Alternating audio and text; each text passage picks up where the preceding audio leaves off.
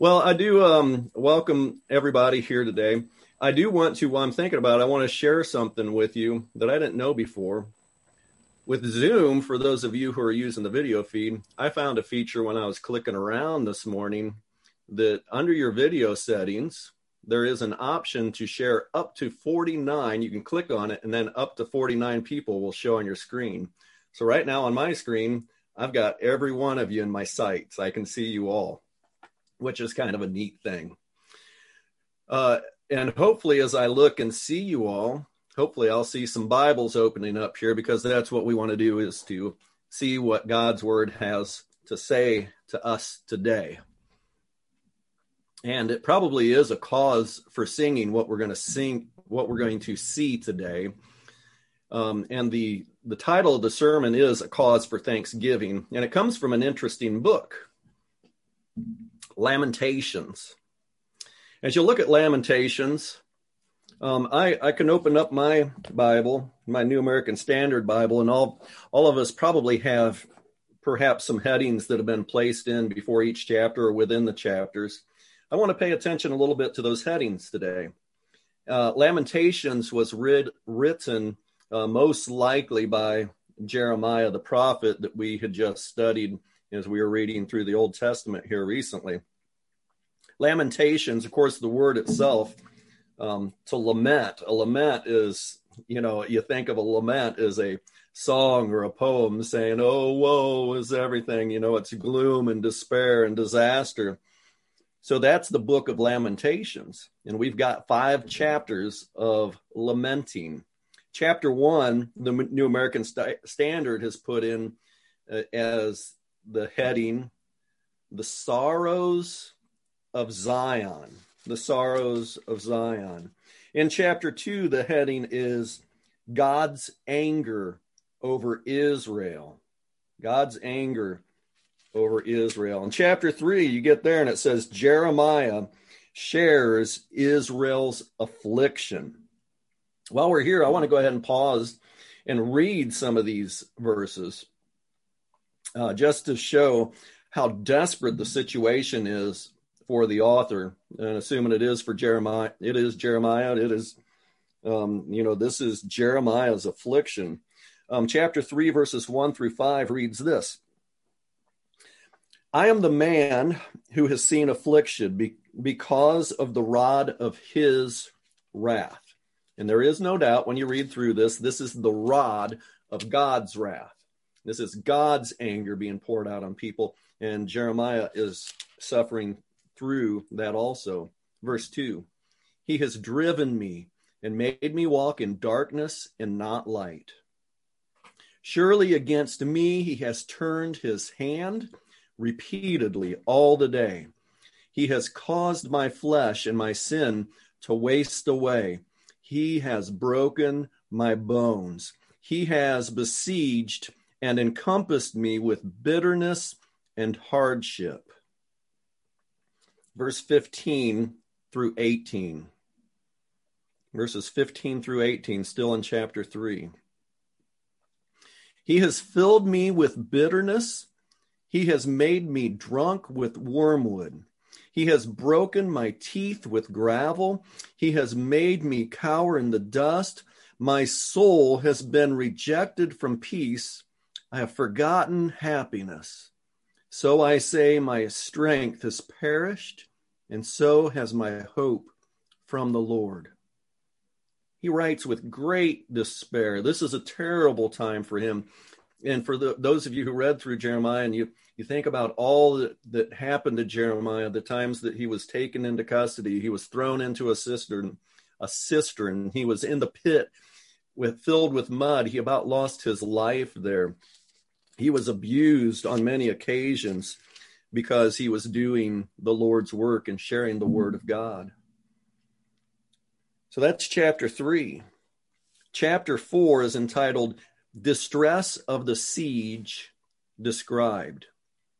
And for two years, the city of Jerusalem was surrounded by the armies of Babylon. And for two years, their food dwindled. For two years, they suffered. And as you read through chapter four, it's a chapter that when I get to one verse in particular, verse number 10, it about makes you you just start crying on the spot when you read of the desperate situation. So it was a terrible situation, and it had been for years. They experienced despair. And Jeremiah witnessed all these things. And then once the army came in, then there was the slaughter. Now, in um, chapter 5, it sounds like it's going to be a little bit better, maybe a little hopeful. A prayer for mercy, Jeremiah pleading to the Lord, but I want to highlight the last couple of verses. He says, You, O Lord, rule forever. Your throne is from generation to generation. That's a little hopeful, isn't it? Little acknowledgement of the, the power and sovereignty of God. And then verse 20. Why do you forget us forever? Why do you forsake us so long? Restore us to you, O Lord, that we may be restored. Renew our days as of old, unless you have utterly rejected us and are exceedingly angry with us. So the plea comes but we're left to hang and left to wonder will God answer? Will God save? So happy Thanksgiving, everybody. How about that? You know, what have you got? You know, you read through this and Jeremiah, did he have anything to give thanks for? In the center of this book, right in the middle, where we read in chapter 3, right in the middle, you get to verse 18 out of these five chapters, right dead smack in the middle, is verse 18. So I say, My strength has perished, and so has my hope from the Lord. This is such a desperate situation that Jeremiah, he's at this point where it seems all is lost, and there is no hope. Have you ever been there? I think we've all had a time when we have been there in that spot where we think nothing could get any worse. I've had bad times before, but this is the time. This is, you know, life is futile. Life is tough. Life is, I just wish I had never even been born. Why do I have to deal with this? Life is like that sometimes. And perhaps um, this is the year that many people are experiencing that sort of um, feeling for the first time. Life can be brutal, it can be difficult. Yet, when even when all seems lost and there is no hope, the children of God can then stop and pause and recall the faithful love of God and give thanks. Go to chapter 3 again. Verse 18 was the one, you know, it's Jeremiah says, All is lost. There's no hope. Even my hope in the Lord, it's gone. Well, then verse number 19 continues. He says, Remember my affliction and my wandering, the wormwood and bitterness. So, just as he has said, I've, I've lost hope in you, God. Then he starts talking to God and he turns again. He says, Remember what I've gone through. Remember the difficulties that I've been through. Verse 20 says, Surely my soul remembers and is bowed down within me. So here is the bowing down. Here is the mm-hmm. in utter despair, turning to God, ready to cry out for help. Verse 21 then says, This I recall to my mind. Therefore I have hope. After the utter despair comes this moment, face down on the ground, nothing else to hold on to or cling to, but then the thoughts turn to the truth, the truth of God, the truth of our Savior. And we have these words. I'm going to read these from the ESV. I learned a song growing up So it's interesting. This is the main part of the sermon, and I actually could sing this. And those of you who um, uh, click the link in our in our our um, messages for the daily scripture reading this past week, perhaps you listened to this song called "The Steadfast Love of the Lord Never Ceases." Verse twenty-two says, "The steadfast love of the Lord never ceases." His mercies never come to an end. They are new every morning. Great is thy faithfulness. The Lord is my portion, says my soul. Therefore, I will hope in him.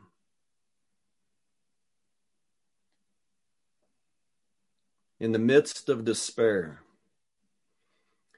in the midst of the moment when you think nothing else could get worse, in those times when, you know, everything in the world has gone wrong, maybe when there's every ache and pain, whether it's a literal physical aches and pains or whether, whether it's some emotional ache, some disaster that has come, a loss, heartache.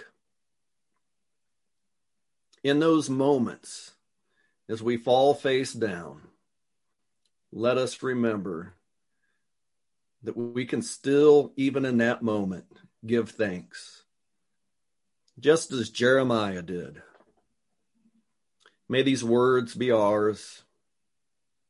May we consider Jesus Christ and what he has done for us let us remember these words.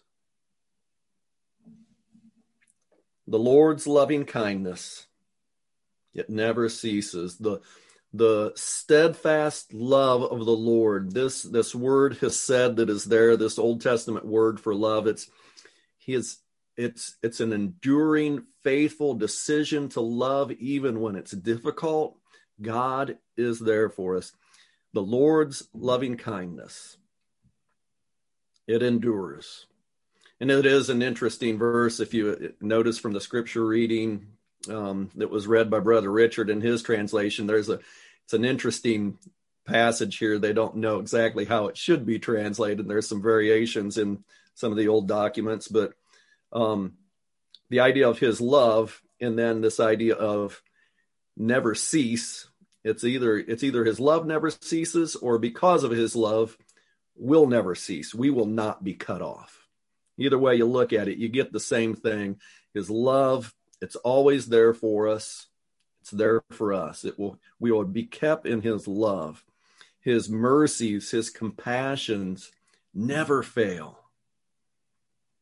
His mercies never come to an end. He is there for us. Verse 23, they are new every morning. Even, even when we've had a bad day, even when we know it's going to be a bad day, we can rise and know that God's mercy is new every day. And in Him, we can find hope. In Him, we can find peace. In Him, He can be our strength. They are new every morning. Great is your faithfulness. Lord God is, man, if if we could someday we'll get a glimpse. Someday we'll, well i think now we get a glimpse of his faithfulness his love and we kind of hold on to that don't we? Someday we'll get to see him face to face and see the, the fullness of his glory. He is faithful to us. He loves us dearly each and every one of us. And as was said in our communion he died for the the sins of the whole world that's how merciful God is, is that his and his faithfulness is that he died for the sins of the whole world. He died to save everyone. He is a faithful God. And as we go into this week of Thanksgiving and on Thursday, I hope this thought comes to your mind. Verse 24 The Lord is my portion says my soul. You know, I ask you, you know, if somebody asks you on the street this week, what are you thankful for? Oh, I'm thankful for my family. I'm thankful for my job. You know, we think of great things that we kind of take for granted sometimes. But you know what? If on that typical list of things we say we're thankful for, we're thankful for our home, we're thankful for our families, we're thankful for this, that, and the other thing. If all of those things are taken away, if they're all lost, like happened to Job, then what will you say you're thankful for? What will you say? If you lose everything, just like in this passage, Jeremiah has lost everything, he has truly suffered. What will you say you're thankful for? And Jeremiah says, The Lord is my portion. The Lord is all I need.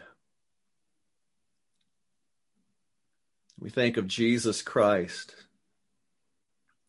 When we're down in those situations and everything seems lost, remember Jesus and give thanks for him. He is our portion. Nothing else matters.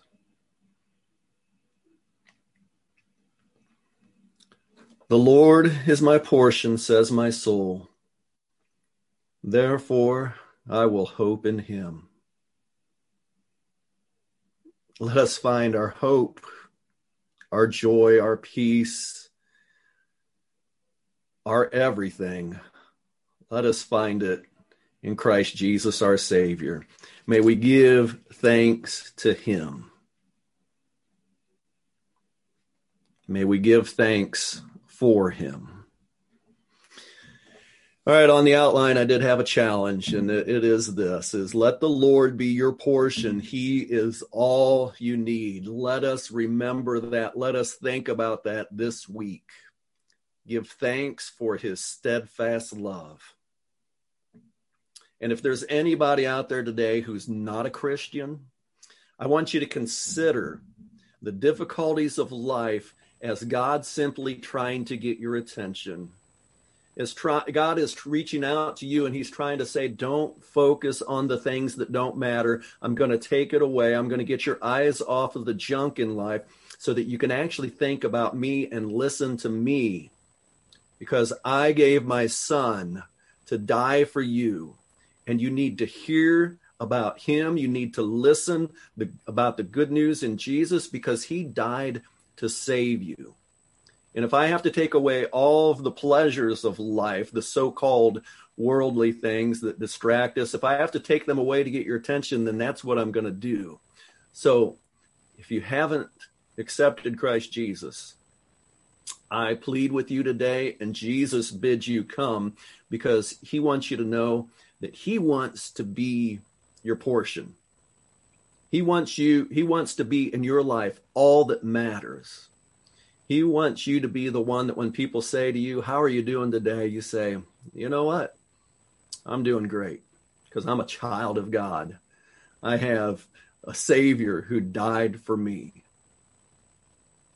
No matter what the situation, you can find contentedness in Christ Jesus. So if you haven't given him your life, you need to act. You need to do so today. We're going to sing a song of encouragement, and I hope during this song that you will decide that you're going to talk with somebody, uh, get a hold of me later, or do something, but you need to find out who Jesus is and respond to him, give your life to him. So if anybody needs to do that, we're going to encourage you. And if anybody in the church I think we all need prayers to remember that the Lord is our portion. So let us pray for one another. But if anybody has a particular prayer request, you let us know and we'll pray for you. If you need to respond in some way, you make the decision how you're going to do it as we sing this song.